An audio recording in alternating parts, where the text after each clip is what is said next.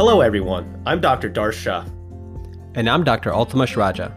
And welcome to Medicine Redefined, a podcast where we will explore the often overlooked but necessary components of health, what we consider to be the fundamentals. We will investigate topics and practices that can give you and your patients the best chance to optimize a healthy lifestyle.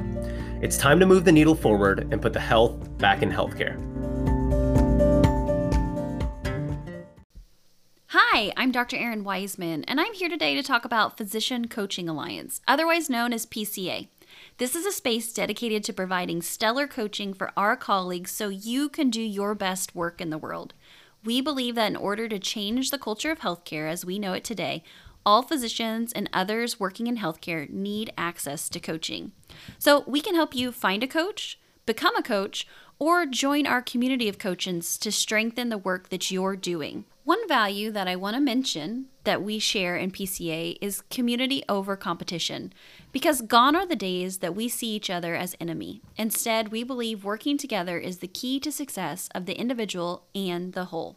So, if you're coaching curious or a coach yourself, come on over to PCA. We'd love to see you there. Our guest today is Max Shank, who is uh, probably the most interesting man in the world he's somebody who has tried everything under the sun when it comes to fitness. You know, he he he describes himself as a simple man who just likes to move. And he's now turned his passion of movement into guiding and coaching others so that they can live pain-free with better aesthetics and just better mobility and movement.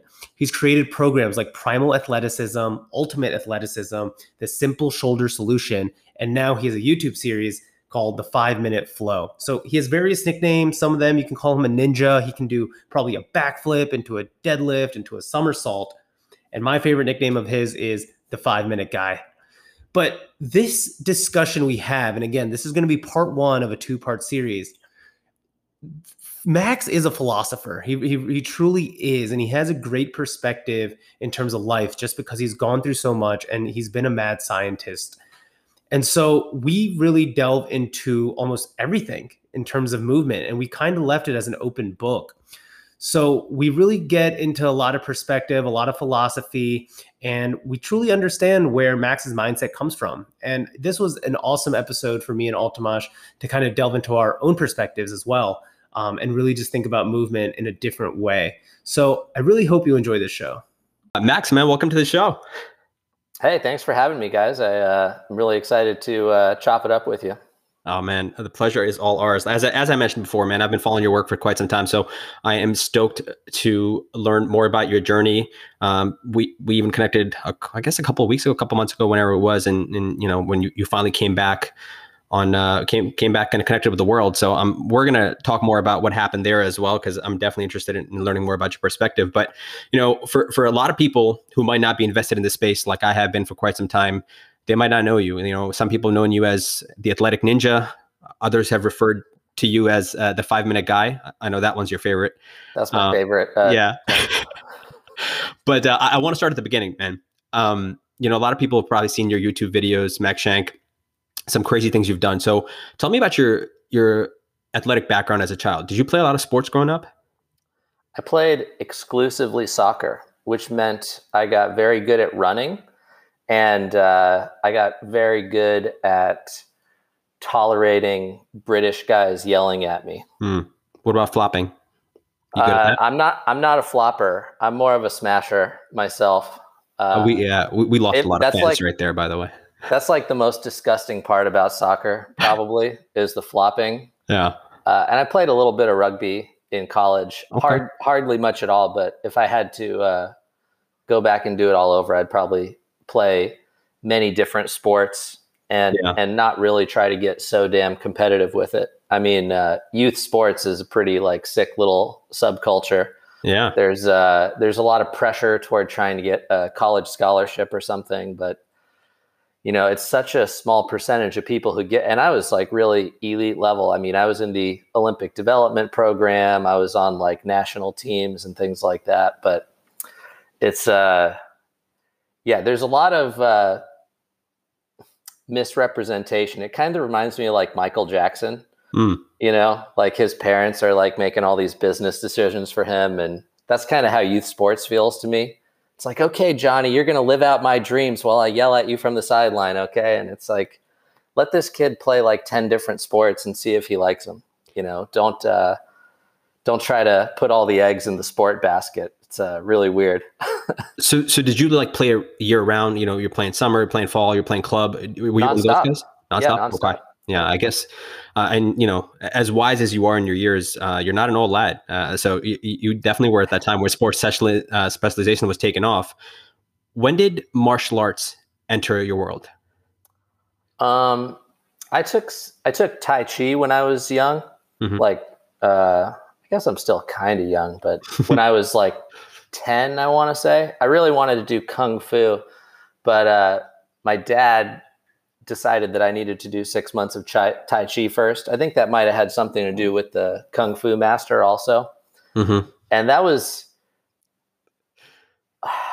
that was miserable. I absolutely hated it. As an adult, I really appreciate it now. But the last thing you want to do when you're a kid is like move super slow and not punch anybody. So I was just like dying to to hit something. But yeah. of course, it was the it was like the slow movement and that's what I'm wondering. I, I see 10 year old Max and a bunch of 60 to 80 year olds in the class. Is that is that what I'm seeing? Is that what it was? Yeah, basically. Nice. Yeah, basically. That's why uh, you're so wise. there it is. I, I think uh, if I give off the illusion of being wise, it's because I've tried so many different things. And I was just rushing to the finish line on everything that I picked up. You know, I did boxing and kickboxing and uh, pankration and jujitsu and Olympic lifting and CrossFit and kettlebell. I mean, I I just uh, I just tried to do everything and tried to do everything as hard as possible. I was telling uh, Anders, who works with me at the gym that I own, that my schedule was I would work like 40 to 60 hours a week, and then I would still find time to train like five hours a day and I would do gymnastics and Olympic lifting and some kettlebells, and then I would do a Muay Thai class and a Jiu-Jitsu class, and then at 9 p.m. I would do Tabata burpees before I went home. I mean, I was a total maniac, and I just wanted to be the best at everything because that's what got me such positive attention. You know, people like really give you a lot of, uh, if if not love, at least attention, and that mm-hmm. feels good. So you start to become kind of addicted to that that feedback loop. And of course, if you're not a professional athlete, the last thing you want to do is sacrifice your health for mm. more performance because it's really just not very practical. So if I appear wise, it's just because I've I've literally tried uh, like every exercise strategy under the sun, and I've had the presence of mind to notice where the deficits are and where the cults are are blind, so to yeah. speak. Now, I'm willing to bet that's that's. I mean, that's a valuable lesson. But again, I'm willing to bet that that's not something that you just. I mean, you probably learned that after I'm sure making some dumb mistakes and hurting yourself, right? So, uh, oh, I know you've, you've, written some uh, some some great uh, work on you know sh- simple shoulder solution and, and kind of rehab type stuff. You have kind of a whole section on your website where you know quote unquote if somebody's a little broken and you know how to address their health in that regard. But um, maybe let's take a step back. Is this all in southern california? Is that where you were born and raised? Oh yeah. Okay cool. So when did you get into the fitness realm? Like officially as, as a profession?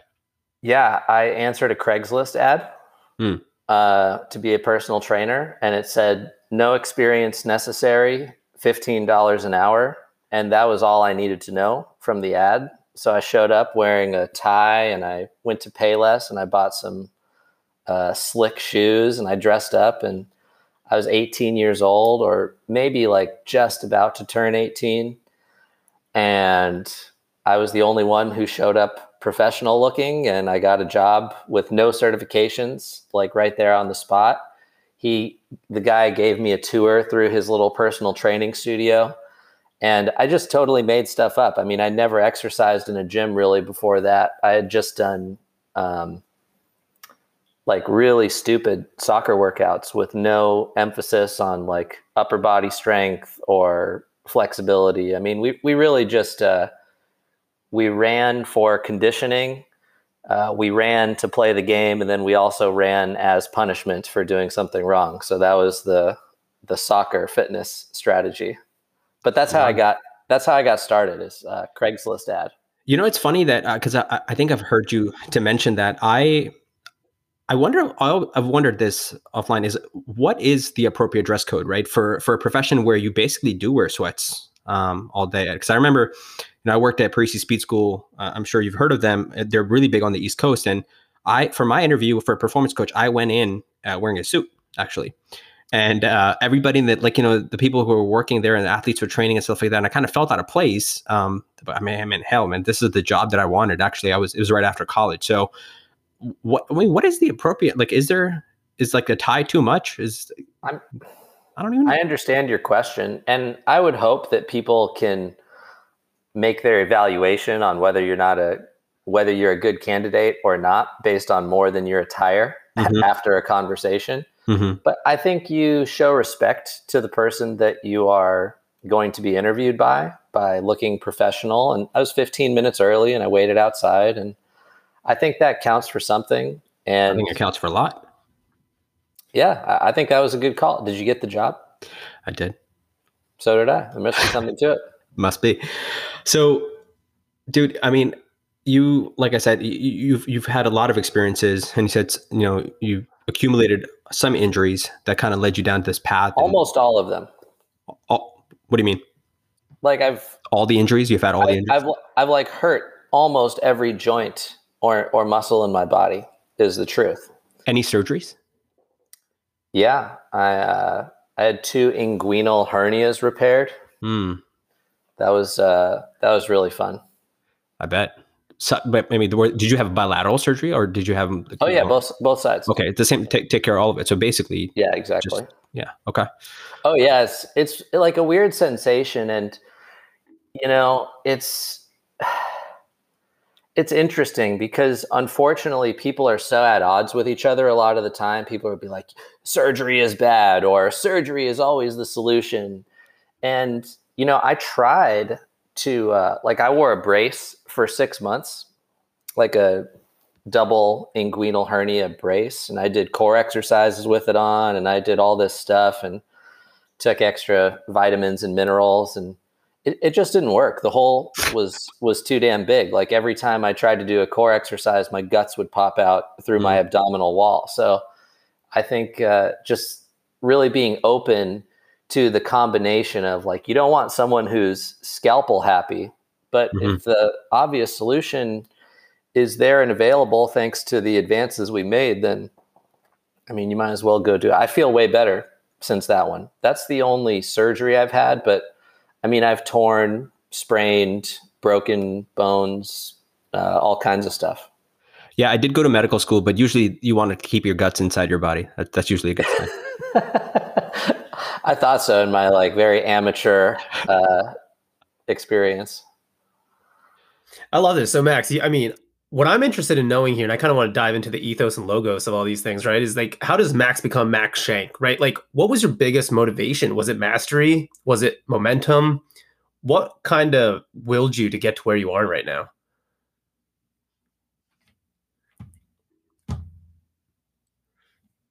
This is a couple different things, I guess. Um, I always wanted to be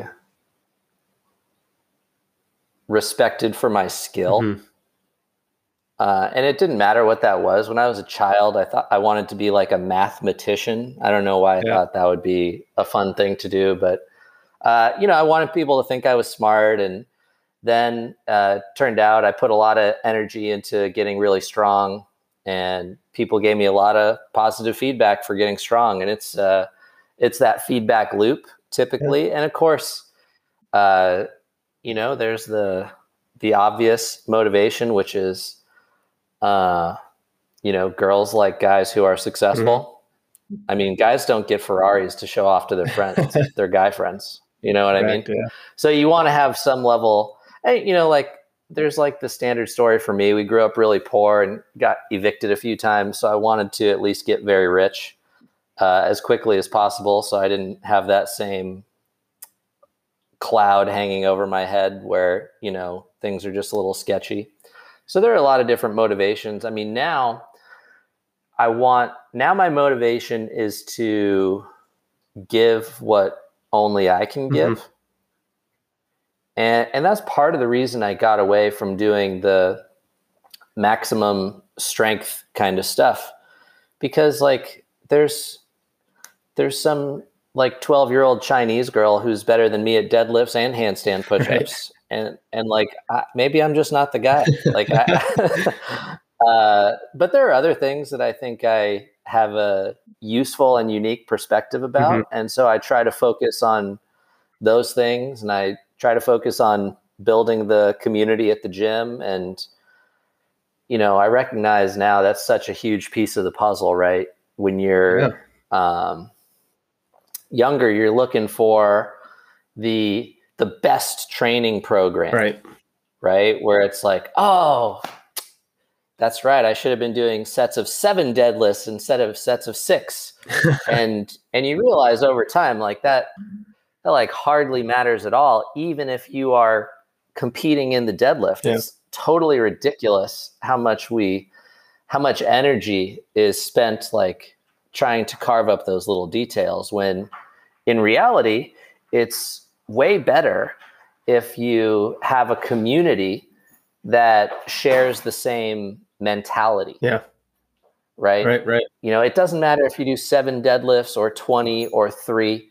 It matters if you are surrounded by people that you care about and they care about you. If you're in a place that is a like safe and nurturing and growing environment.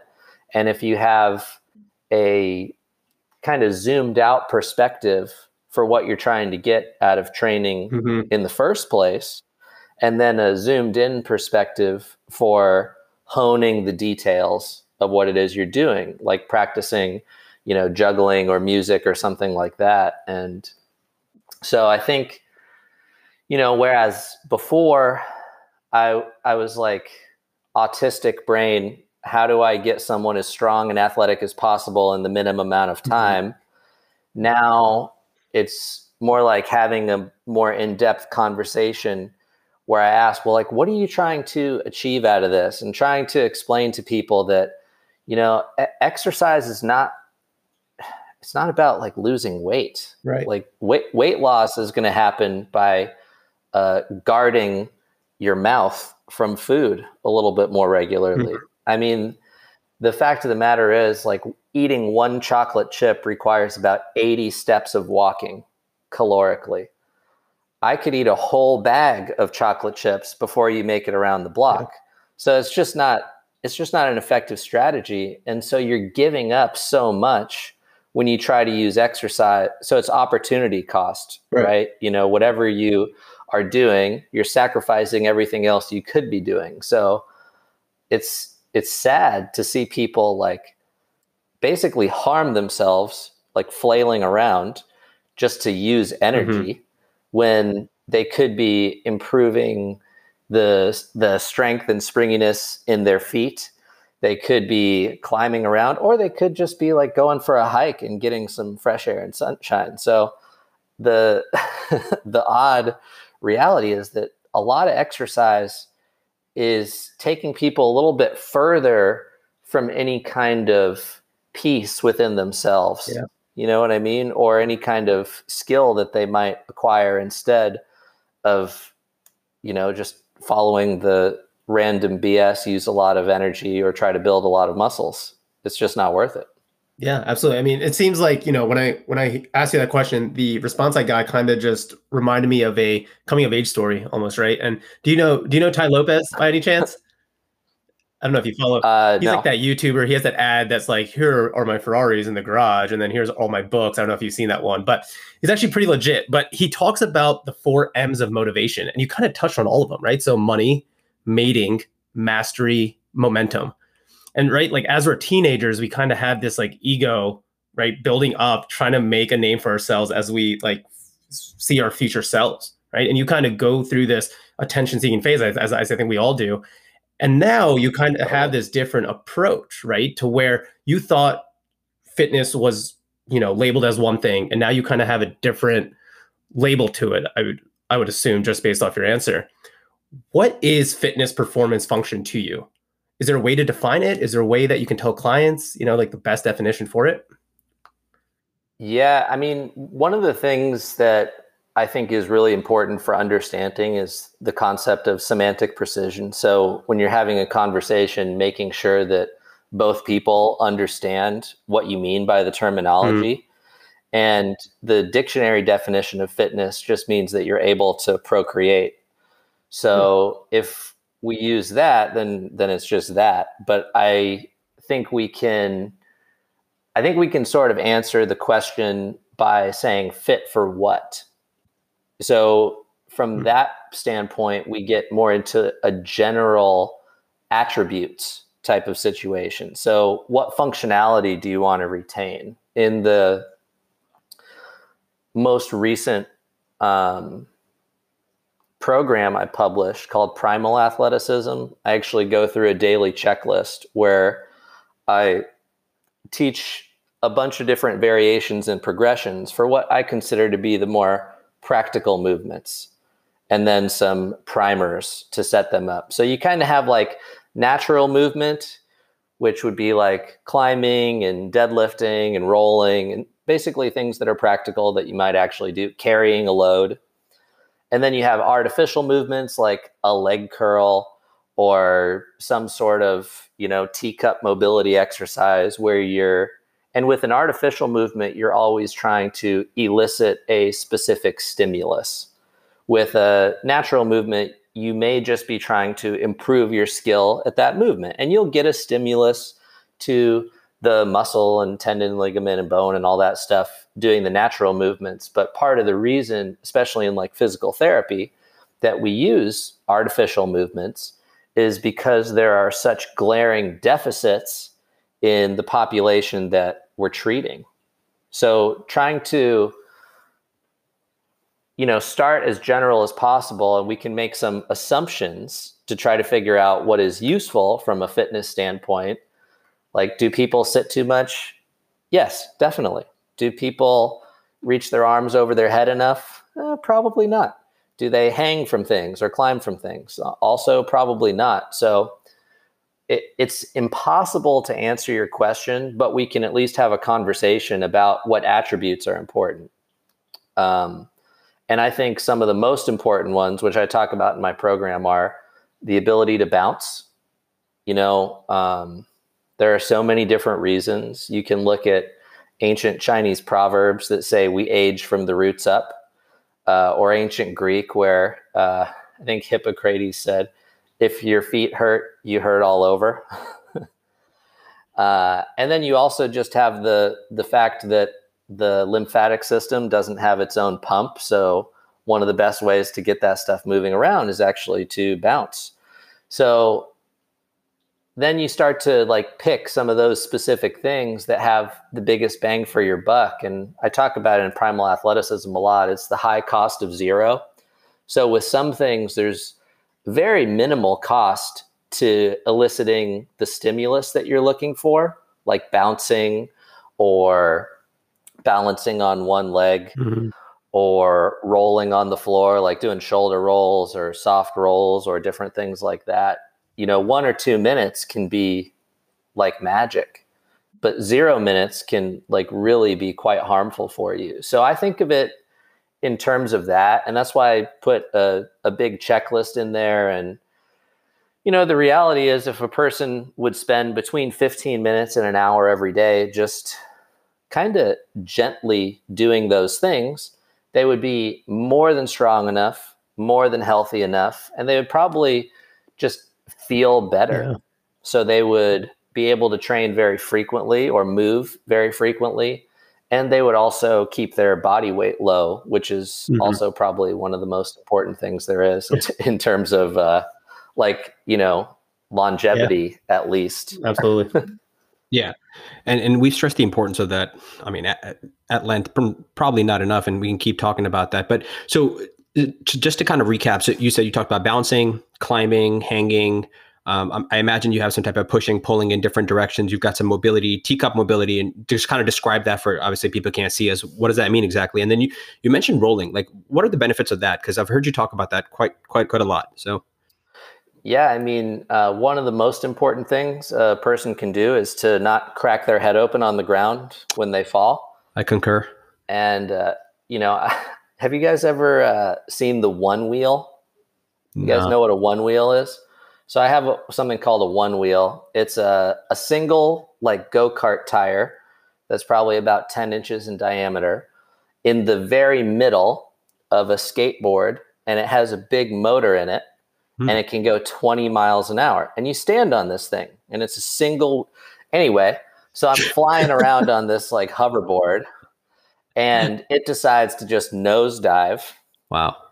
And I'm on asphalt but I didn't harm myself. I got cut up. It was interesting. I got cut up a little bit on the back of my shoulder and then the back of the opposite hip. So it was like a perfect it was like a perfect roll that basically saved me. And that's not the first time that that has happened. So getting comfortable uh, interacting with the ground is one of the best things for longevity there is. It gives people confidence when they're moving around. I think uh, rolling, lunging, and balancing on one leg are probably some of the most important things. And then, you know, you can supercharge it up by getting the visual and vestibular systems involved, doing some eyes closed, some dynamic head movements, and things like that. But real quick know. to go back to this one wheel helmet or no helmet? Always a helmet. Okay. All right. Just yeah. just making sure. Good. All right. That's good. Yeah. Um, yeah, uh, you know, I think that it was you uh, who mentioned this a couple of years ago. I heard you talk about just you know kind of balancing on one leg while you're brushing your teeth. I mean, what do they say? Like, yeah. um, you know, two minutes that you're spending. So I, I, I mean, typically, I mean, I've, I've been doing that, and and I, I, I, will say, I mean, you know, it, uh, you got to give yourself challenge over time because it gets easier. I do a minute on one leg and another minute, and then over time you kind of switch to the left hand because I'm a righty, so n- now you give yourself a different stimulus. Now it's it's a game changer. Right. Then over time you close close eyes, and you know you could keep making it more and more challenging, um, just to kind of keep your keep yourself giving yourself that stimulus, keep yourself sharp. The other thing I'll say about the rolling thing, I mean, as we get wiser in our years, you know, it gets more challenging to get up off the floor. And one of the biggest issues for morbidity for that gets individuals actually uh, both Darsh and I we sometimes work on the acute rehab hospital is people have hip fractures all the time, the elderly population.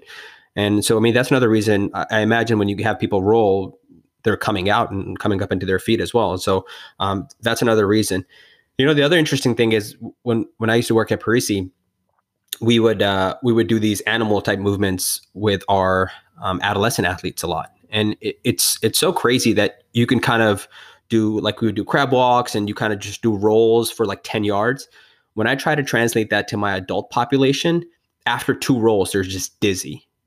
And it, it's so wild that you know your system again you're going back to the vestibular training it can't tolerate that. It's kind of that use it or lose it type principle. You don't really appreciate Isn't that. everything? yeah, yeah, very much so. There are so many types of rolls you can do. I mean, part of the benefit is just that it gets you a little bit tougher. Mm-hmm. You know, you roll around on the ground and you know, people spend so much time on a foam roller and I've spent my fair share of time on a foam roller, but once again, opportunity cost. If I could choose to have someone roll and move around on the floor for 5 minutes or roll around on a foam roller for 5 minutes, unless I was doing something like very specific with them where they needed that focused pressure, I'd rather have them do hollow rolls and butterfly rolls and shoulder rolls and kneeling rolls. And there are all these different ways that you can give someone that pressure and stimulus. And there's that saying, right? Force is the language of the cells. So I think about, you know, how much benefit it is for someone to just apply some pressure and people who feel lots of aches and pains, part of the reason is just that they are so hypersensitive to any kind of pressure because pain is often, I mean, pain's, I don't think we even have time to talk about how complex that really is today, but it's a hierarchy. Mm-hmm. So if you are totally sensitive to any sensitive to any discomfort or pressure, a dosage of pressure might be exactly what you need. Mm-hmm. And if you get some pressure all over and you get more comfortable moving around, you become a little less tentative and sensitive to those minor discomforts. Yeah, no, I mean, I certainly appreciate that. You know, and so kind of what I'm hearing you say is you, you kind of have to dabble and and you have to maybe not master but you you have to be able to appreciate all these different positions and kind of be ready and flexible and, and train all these qualities because you never know when you're going to need them in life right? You mentioned earlier that you were doing these things in your younger days and you know you have all these videos. I think the first time i kind of saw you just do something you pulled i don't know like 450 straight bar then you did a snatch for like probably like 300 pounds or some, something ridiculous and then you went into a backflip and i was like wow i want to be able to do all the things that guy is doing here's the thing right it's if you've trained if you've been in, in the game long enough like you have you go back to when Darsh asked you, you know, what does fitness mean? And, and it's like, okay, it depends. You know, you have to see what are you training for? Are you training for hypertrophy? Are you training for strength? Because sometimes there are competing demands, right? If, if eh, there are any athletes like, you know, if, if you're going to train for endurance and you want to be able to run 26 miles under a certain amount of time, you're going to lose a lot of muscle mass. That's just the nature of the game, right? So what I always appreciated, and this is kind of the reason, you know, I was attracted to your work is you, have to train multiple disciplines in what time, right?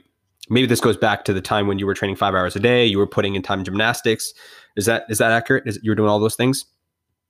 Uh, I mean, I was definitely doing that for a while. Yeah.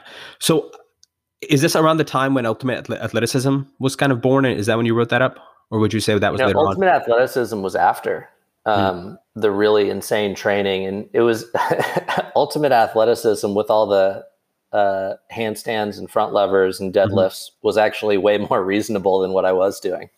Okay. Wow.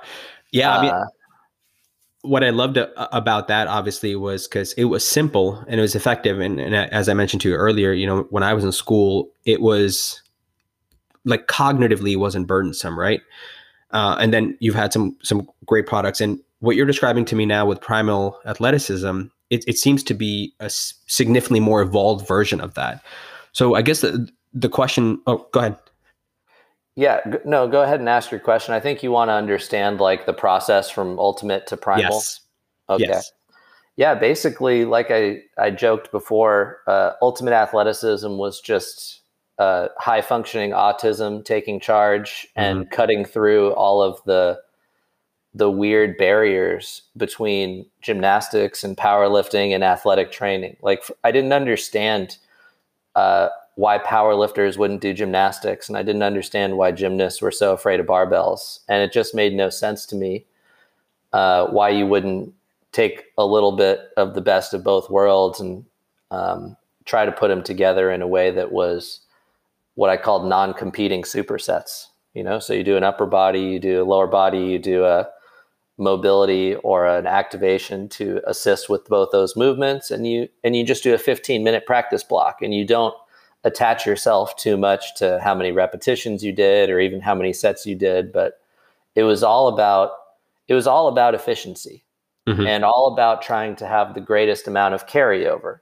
and the concept was that if i set people up with a progression that grandma betty can do to get to uh, an l sit to handstand mm-hmm. and a front lever and a deadlift and an airborne lunge like you know what? That's probably going to give someone the best carryover that I can think of for some of the main patterns that I'm looking for through a wide range of motion, tons of body awareness. Um, and, and I'm still really happy with that. I get a lot of uh, messages about that program all the time, which is really cool. Primal athleticism was where I, I completely disregarded how programs are put together and I instead just looked at how humans grow and develop. And I considered things like, uh, you know, how often are muscle uh, remodels and how are muscle and tendon and ligament and bone remodels. I mean, I'm sure you guys are more than familiar with Wolff's Law and Davis's Law and all that stuff about how your tissue remodels along lines of stress. And just thinking about the the true demands on the organism and also taking a little bit of what i learned from five minute flow which is the behavioral psychology component. It's just so much more powerful to do something every day instead of sometimes. And it doesn't need to always be exactly the same thing but if you have a checklist of these core patterns roll, bounce, balance, crawl, climb, carry, rub, squeeze, shake. Uh, it just makes it so much easier because you basically are doing three things with a training session you're fixing, you are maintaining, and you are upgrading. And that's pretty much all you're doing. And so primal athleticism was looking at the the human, the whole self, and there's ohms and there's breathing and there's uh, practicing the muscle control in your stomach. And there's all kinds of interesting stuff in there that i would have never even felt comfortable teaching people within the framework of exercise. But um, you know that checklist took me 15 years to decide what goes on it and then putting together what I considered were the best uh, like progressions and regressions and variations within that framework is part of the reason it took several years between uh, ultimate athleticism and primal athleticism. So it's it's looking at the whole organism and paying special attention to what the average person really needs in terms of fix, maintain, and upgrade, and putting it into a package that is easy enough for anyone to do and also challenging enough for any athlete to get a challenge out of it. That one definitely resonates with me in terms of, you know, what you're talking about is kind of taking more of a holistic approach, right? Whereas not be myopic in the sense that, okay, we're going to do gymnastics only and kind of focus on performance or, and just mobility. And it's kind of this, the word that I, that I think about is kind of this agnostic style of training. the issue that, that I see with that, and you know, again, just I, am nowhere near an expert, but as we talked about offline, now that I have the doctor in front of my name, so automatically people think I'm an expert in health, but Don't also tell anyone you're not an expert. Yeah, I know, right? Because yeah, I am an expert. Do it with me. I, I know am everything. but you know, people will ask, and as you alluded to earlier, uh, what are the reasons why people want to get into quote unquote fitness training? Right, weight loss. We're talking for aesthetic purposes performance purposes. I want to get bigger, and more muscles for all the reasons that we mentioned earlier. So when somebody comes to you, maybe to your gym, to Ambition Athletics, um, or or maybe they're just asking you for advice to train, maybe one on one, whatever it is, and and they're not cool with some things on that checklist. How do you handle that situation? Uh, you, you don't have to do anything. I mean, if you if you have uh, love in your life and you go for walks outside, you probably live a long time as long as you don't eat too much. Hmm. Like you don't need to do any of the fitness stuff and like if if you spend your whole life trying to convince people of things, you'll just be very irritated and tired. And you know, the reality is like it's just not worth my time. So I'm happy to offer some suggestions, but the reality is like some people really like swinging kettlebells and some people don't. And just because we have like four tons of kettlebells at my gym doesn't mean that everybody has to swing them. Mm-hmm. Like, I'm not going to be offended if someone doesn't want to. Mm-hmm. Uh, I'll let them uh, pick up a sandbag instead. Like, I, I don't, I don't care basically. So, as a professional, I want someone to enjoy what they're doing, and I want them to work within their current capacity because it's not like there's a good movement and a bad movement. You just have an unprepared person or a prepared person. And you know, when I I hurt, I mean, I've heard everything, like I said, but when I uh, got a bone bruise on my knee, and the doctor said, you know, don't don't do anything with it, just rest it. And of course, that made it way way worse. And ironically, what made it feel better was doing bad squats, lots and lots of bad squats. So like letting my knees cave in, letting my knees mm. cave out, s- standing on the outside edges of my feet, standing on the inside edges of my feet. God forbid I let my knees go past my toes. I'm I'm uh, surprised uh, that you still have knees. yeah, I mean, I was told that your patellas would go flying off if they cross your knees. I'm still so shocked by that. So whatever I tell anybody who says you should never let your knees go past your toes is I ask them, "How do I walk down the stairs?" Mm. It's impossible to walk downstairs unless you do this very odd like hip hiking bent over robot. But just try going down a step. It's impossible. I usually drag uh, my ass down them. So I, yeah, I just slide down on my butt one step at a time. Yeah. Uh, yeah, no, don't make anyone do anything. Uh, they're, like I said, it's very valuable to be able to command your own body and space. So I really enjoy having people work with a metronome and just move around in a small area, side to side, front to back. It looks like a ginga from capoeira mm-hmm. you know left back forward right back forward and you kind of make this like little pattern and you ratchet it up by using a metronome but that is not going to help you carry something heavy so it's about trying to fit in all of those necessary pieces because if you can't carry something you feel very powerless i mean i've worked with a lot of people 80 plus years old and I've watched what happens when they can't carry stuff anymore.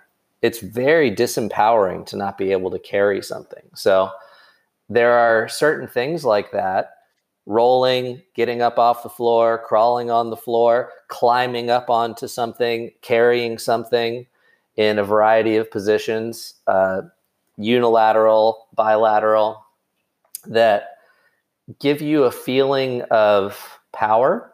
And if you don't have those it just it just shrinks your whole world. So it's it's about not just the quantity mm-hmm. of years but the quality of years. Because i mean truthfully i'll say it again if you have loving relationships and you go for walks and you don't eat too much you can live a really long time like, yeah. like, you don't need to do any deadlifts now, it's like the principle of blue zones some, right yeah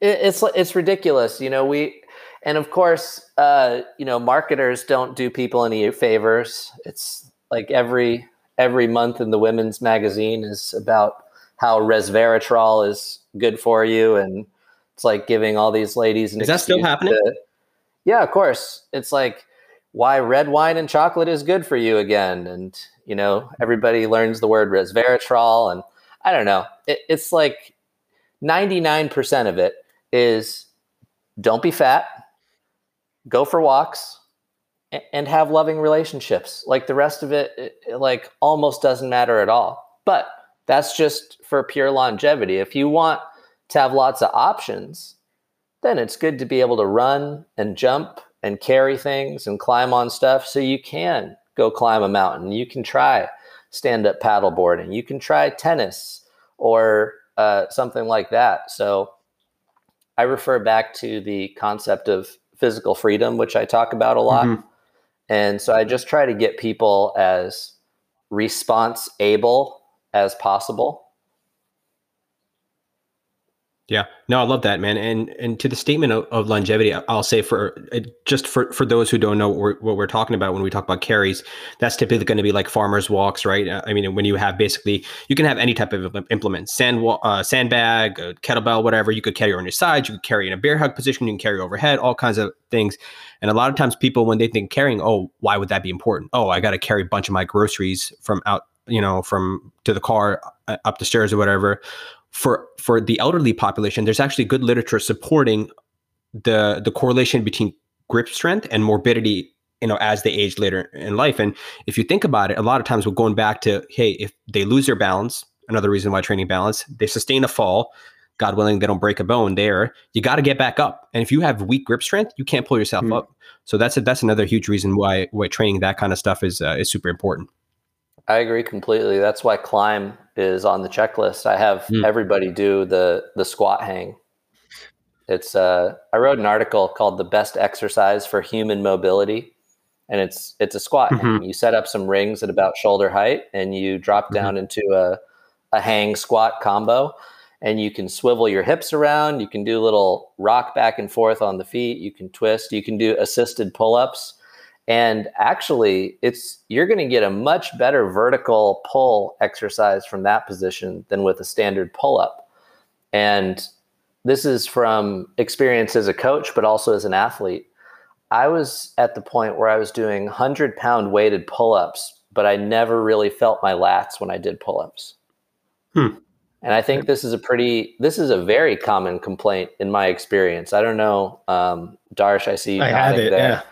Uh, yeah. muscle uh, connection. so it's really interesting. And I think that it kind of, it reminds me of one of the, the biggest mistakes that people uh, and also me made, which is focusing on the the shape instead of the connection. Yeah. So it's way more important to have a solid connection through the kinetic chain than to simply like lift the weight or make the shape.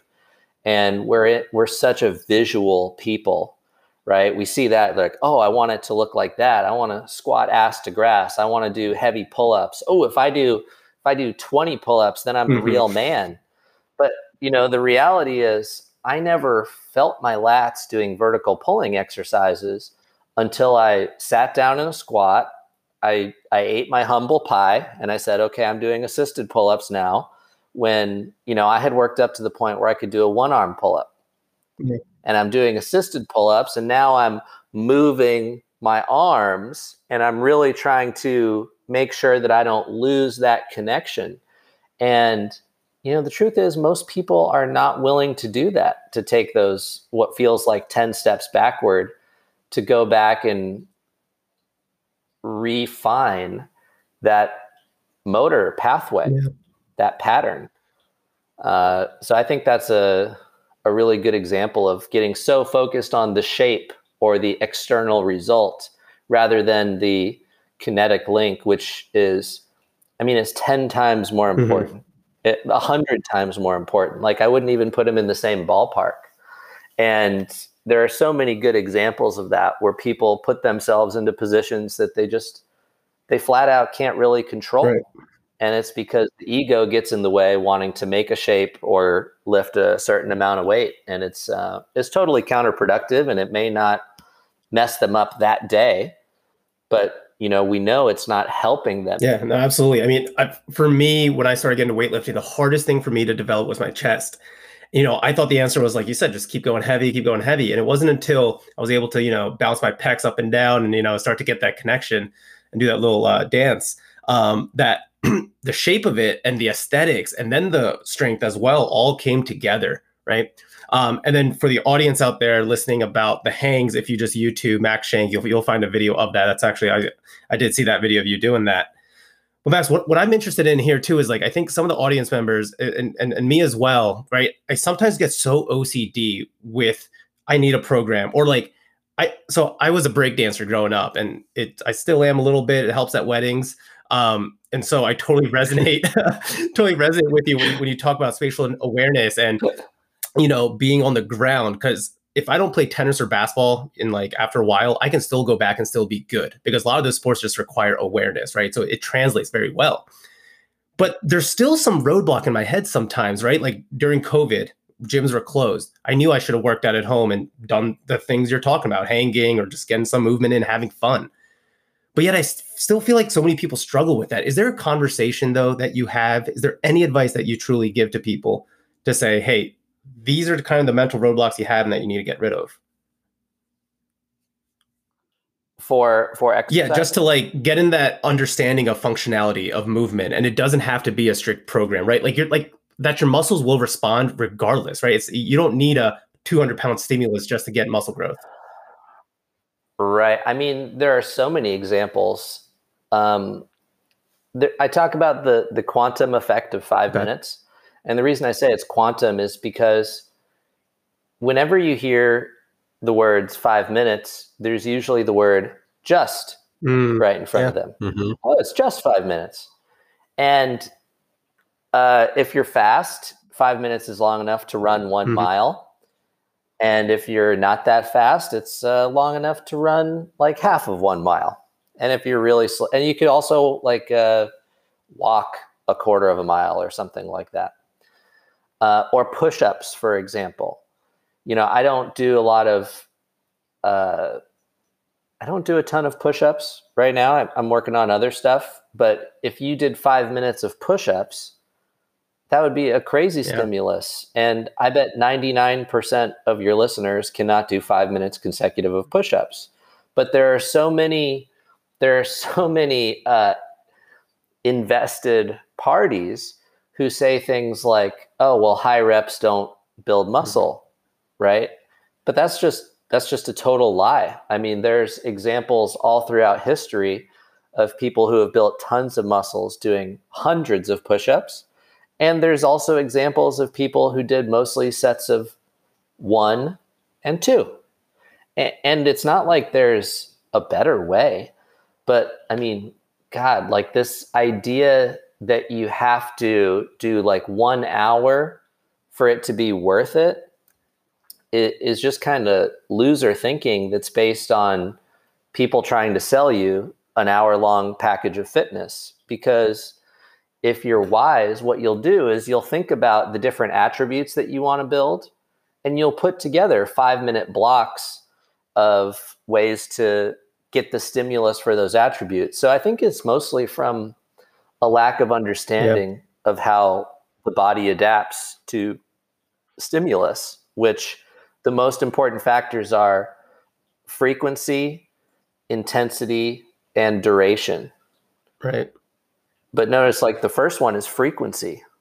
So, yeah. you know, it would be, and, and, the example you give is okay, if you were going to go practice golf, would you rather practice uh, five minutes every day or one hour on Sundays? Which, who, who would get better? Uh, practicing every day is going to definitely get you better results. So I laugh too because there are so many self help books out there about habits right mm-hmm. now. It's very hot right now. And and 5 minute flow is is the same thing. It's the same thing. It's basically saying that your joints uh, need to have the Zamboni go over them. It's really good. It makes you feel good. You get these like happy drugs. And if you do it early in the morning, it makes every step that you take a little mm-hmm. bit better. But there's a whole genre of book that basically says uh, something is better than nothing and take baby steps. Right. And it, it, it's true. It's true. Um, you know, part of the reason I suggest people do a daily practice is so they make it part of their life. It, it shouldn't be like a sometimes thing. And I can go one step further and say,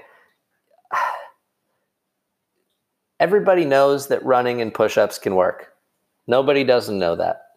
And in fact, uh, over the past year, obesity should have been erased, right? Mm-hmm. Because people yeah. have more time. And it's not like people don't know what to do. Like everybody knows that uh, going for a walk is better than not going for a walk. Everybody knows that doing a push up is better than not doing a push up. We would all look like Herschel Walker right now if uh, if that was the yeah. case. But that's that's just not how it works. You know, not everybody likes it. And a lot of the time, it matters more about the reason that you're doing it and the people that you're doing it with. You know, my brother's a good example. He has a friend of his, and they just started working out in his friend's garage. And it's the most consistent my brother's been. Now, I've given my brother tons of exercise equipment. I got tons of exercise equipment at home. I got probably a whole extra gym and a half worth at mm-hmm. home but I still go and take classes at the gym. Not teach classes, but I hmm. take classes. And the reason is there's an energy there that you can't really you can't replicate it on your own. You know, I really like training on my own, but I don't I'm not so naive that I try to recommend the way I do things to the average person because I'm I'm uniquely and supremely interested in this stuff. I go into the garage and I make fitness equipment that I like dream up. I, I balance on one leg for five minutes at a time. And I do all kinds of weird stuff with my other limbs just to kind of, uh, as a meditation more than anything else. And there's a feedback loop between your brain and your body. You know, you you can't imagine what a an effect it will have until you're done. Mm-hmm. So it's not just about am I going to use calories or or build muscle with this little chunk of time that I've invested. There's something even more important than that, which is changing your state of being from one that is maybe fearful and scarcity uh, mindset to uh, abundant and invigorated and maybe excited or enthusiastic about something. I mean, you can you can work out every single body part with a towel and the yeah. floor. There, there's you know you don't need anything fancy, um, but you do need to. It's kind of a self love thing, in my opinion. Sure. You know, self love is not just about the words you say; it's about what you mm. do. It's like if you've been given this gift of a body and you say, wow, I really appreciate this gift of a body. And then you just like plop it down in the chair all day long and you like stuff your gullet until you're full and then you stuff it some more. I would have to say that you're you're not really practicing what you preach there. You don't really appreciate that gift. You're not really uh, honoring the gift that you've been given. So these are sometimes really difficult conversations to have with people because there's usually a a personal reason underneath that. Like oh i don't deserve to give myself five or ten minutes right now. I have to give it to somebody else. And when i work with um, moms and also coaches who specialize in coaching moms there's that nurturing caretaker aspect too where they just constantly put themselves last mm-hmm. and you know when people mm-hmm. say they don't have time what they're really saying is they don't want to and that's a tough pill to swallow because you have to take responsibility. But the alternative is that you don't take responsibility, but you also simultaneously give up 100% of your power over your life. Every time you say that, you're just admitting, I don't have control of my life. It's outside of my control. So life happens to me instead of for me. Right.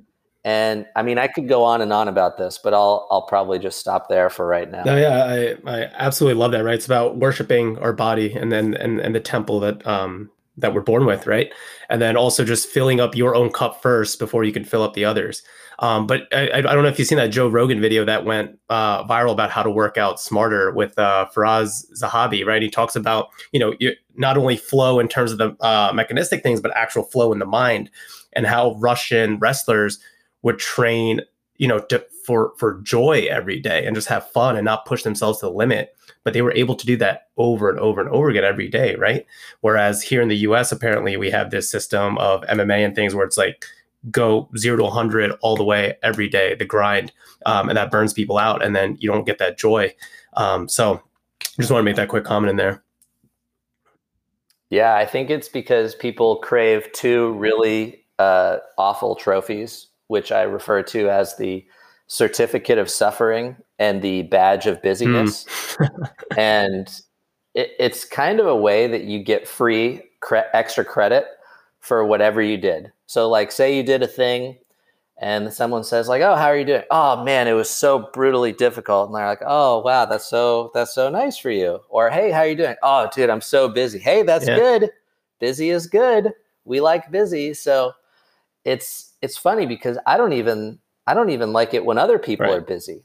You know, I feel I feel like we should be I feel like we should be past that. We should have some uh, freaking leisure time. We have the best technology ever.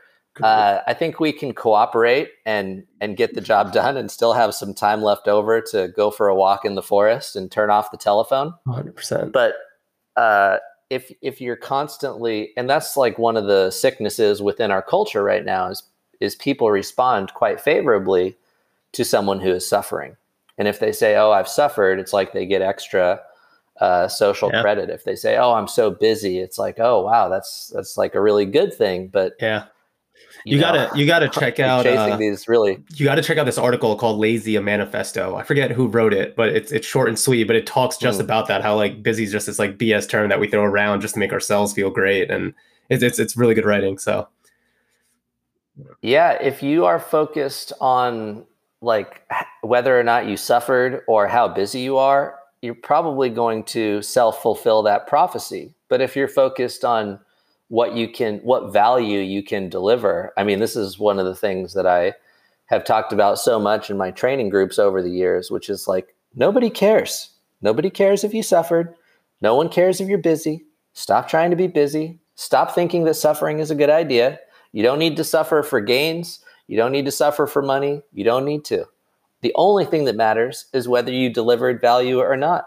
And you don't have to worry about the state of the economy or what the heck is going on if you can deliver value. That's the only constant over, you know, millennia is can you deliver value? And it doesn't matter if you're trading seashells or gold or fiat or bitcoins. Like it doesn't matter. Like if you can deliver value. Max, I want to stay with this thread of suffering as as being a, a badge of honor, right? I mean, I think that obviously in the fitness industry and the strength and conditioning world, it, it's kind of been a per- pervasive thing for a long time where people think i'll tell you what somebody recently in my inner circle actually was working with the with a trainer right now uh, about like two months ago and told me yeah you know i asked him hey just checked in. Hey how are things going? How's your new workout program losing a lot of weight, happy about what he's seen in the mirror. Okay, try to support that. And he's like, yeah, you know, I did this workout and, and did this many deadlifts, and then I was working, and afterwards I couldn't even walk. And then immediately I was like, okay. And he's like, yeah, but that, that must be good, right? I mean, that must be a good thing. And I was like, hmm, well, I don't know. And I, I don't know how familiar you are with, with the medical profession, but you know, I have these conversations with some of the older folks, older doctors who are kind of kind of facing out. They're like, "Oh yeah, back in my day, we used to work 130, 140 hours a week, and you guys now you have the rules where you can't do more than 80 hours." And it's just like, and and then also, uh, you know, people procrastinating, right? You got a project due tomorrow, going to pull an all nighter. I mean, heck, listen, uh, I'm not going to sit on my high horse. When I was in college, I, I was putting all nighters before the exams, uh, so I made these mistakes, and we all pull this as badge of honor. It's like, oh, I'm suffering. This must be good I'm, I'm curious to get your thoughts because I think, in, especially, in, I mean, I'm curious to get your thoughts in just all those aspects in life, but also specifically in fitness, right? Like, where did that come from, and why is that so hard to break? That you have to be dead for the program to be effective. You know what I we mean? We like it. Okay, number one, it works. It works when when when your guys say, "Oh, we worked 130 hour," it works. You're like, "Whoa, yeah, that's that's pretty." And we also like a story with an arc. Like no guy goes on Oprah and says, "Hi, I'm John Smith, and uh, I went to school and I I got B, I graduated, I got married, and I bought one house, and I have a a 401k. It could be bigger 401k, but uh, it's pretty good. And I go bowling with the guys on Fridays, and I've, you know, I once stole a candy bar when I was 10 and I felt really bad about it and I had to take like no one cares people care about the guy who's like selling his mother's pearls for crack like and then the and then one day he's not you know and then oh hey david right, goggins like right? That. it's that goggins mentality. Dude i open a can of worms. I don't know man. Like i don't think that's i think um you know props to him for uh, achieving what he has achieved, but I, I don't think that's a like a good role model to emulate. Like that guy is in a nonstop battle with himself right. and life. Like that just doesn't seem healthy to me. Uh, like I said, n- not to take anything away from it, but like a normal person if their feet were broken and they were running they would they would stop running and let their feet heal like yeah. uh, no one should care about that. No but but people do. People like a people like a story of rising above for for some kind of triumph. I mean what what kind of story would noah's ark be without a flood? Like no it'd be boring. No it, it would have no ark. There would be no arc to the story. Like no one would care so I think it's it's mostly just because it works. It's the same reason people complain. It's the same as a squawking baby bird in the nest. And so as you know, my locus of control pretty much stops at my skin. Like I don't have any control over what's going on outside other than like what I say and do. But one of the things I've gotten really good at is I don't give any credence to complaining because if you don't give any credence to it, you won't get more of it. You won't reinforce that behavior in somebody. But unfortunately, when people like kind of victimize themselves with language, it's kind of like the closest thing to an energetic free lunch. You go, uh, uh, uh, and people go, oh, you poor thing. Let me give you some attention. And there are three, there are three main things that people want. Because I don't know if you guys have noticed by now, but I like to think about things. I like to just sit and kind of think about. Th- I like to read history, uh, or as I call it, mythology, because who fucking knows which is uh, which is true or not? Can I say fuck? Anyway, uh, so people want three things in this order. They want love, power, attention. Mm. If someone has love, they're not going to go looking for power there's no need for it. There's there's no point because it also is just more responsibility for you. Like why why would you care about trying to get power? But if you can't get love, you'll try to get power, authority, respect. And if you don't see a path to that, you'll just settle for attention because it's better than living in a vacuum. And that's basically how you explain the way people act on the internet. Uh, and I don't, uh, I don't, I use YouTube and I have something called a newsfeed eradicator. So it just gets rid of the whole YouTube home screen.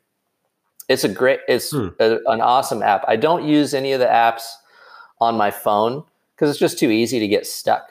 But you know, when you look at the way people post online or reply to each other, it, it's all for those three things. They want to get like love and attention, like your guys saying that they walked, you know, 130 miles in the snow uphill both ways to get to the the doctor's office or whatever or or they want to show people how smart they are and try to build up their power and authority or they just want to talk shit and get attention because attention is better than no attention and that explains like trolling you know there's not something useful to add but they just want some feedback but you shouldn't you shouldn't give them any feedback of course otherwise you're just going to encourage that behavior but that applies to having a conversation with someone in person too. And there are there are ways to diffuse those things. If someone's just looking to provoke a response or someone's just trying to get power over somebody else. We don't really have time to like get into the nitty gritty of the rules of engagement, both verbally and physically. But anyway, mm-hmm. that kind of explains the motivation for people when they engage. Uh, but just uh, to finish up the thought, I think uh, I think YouTube is an excellent tool but it's it's so easy to get stuck. So you get this app called Newsfeed Eradicator, or maybe it's distraction free YouTube. I got a couple, but basically you can get rid of all of the trending. You can get rid of the suggested videos. You can get rid of the like. You can basically just have it be a search bar like the Google homepage, and then you can use it much more intentionally. Okay, I am looking for this, and then there's not an autoplay that just frictionless mm. leads me down a, a three hour rabbit hole, uh, which I think is really quite valuable. I think that's probably the biggest risk to people now psychologically because it's so easy to get sucked in. All right, like I said, everyone, this discussion was really whipped out from thin air, a lot of perspective, a lot of philosophy. So if this was your cup of tea, just it keeps going until next week. So definitely come back next Monday. We are going to be joined again with Max, and the conversation will continue. Um, and as we wrap up today, if you are coaching curious or a coach yourself, I encourage you to go check out Physician Coaching Alliance at drpodcastnetwork.com forward slash Physician Coaching Alliance. And time for that quick disclaimer.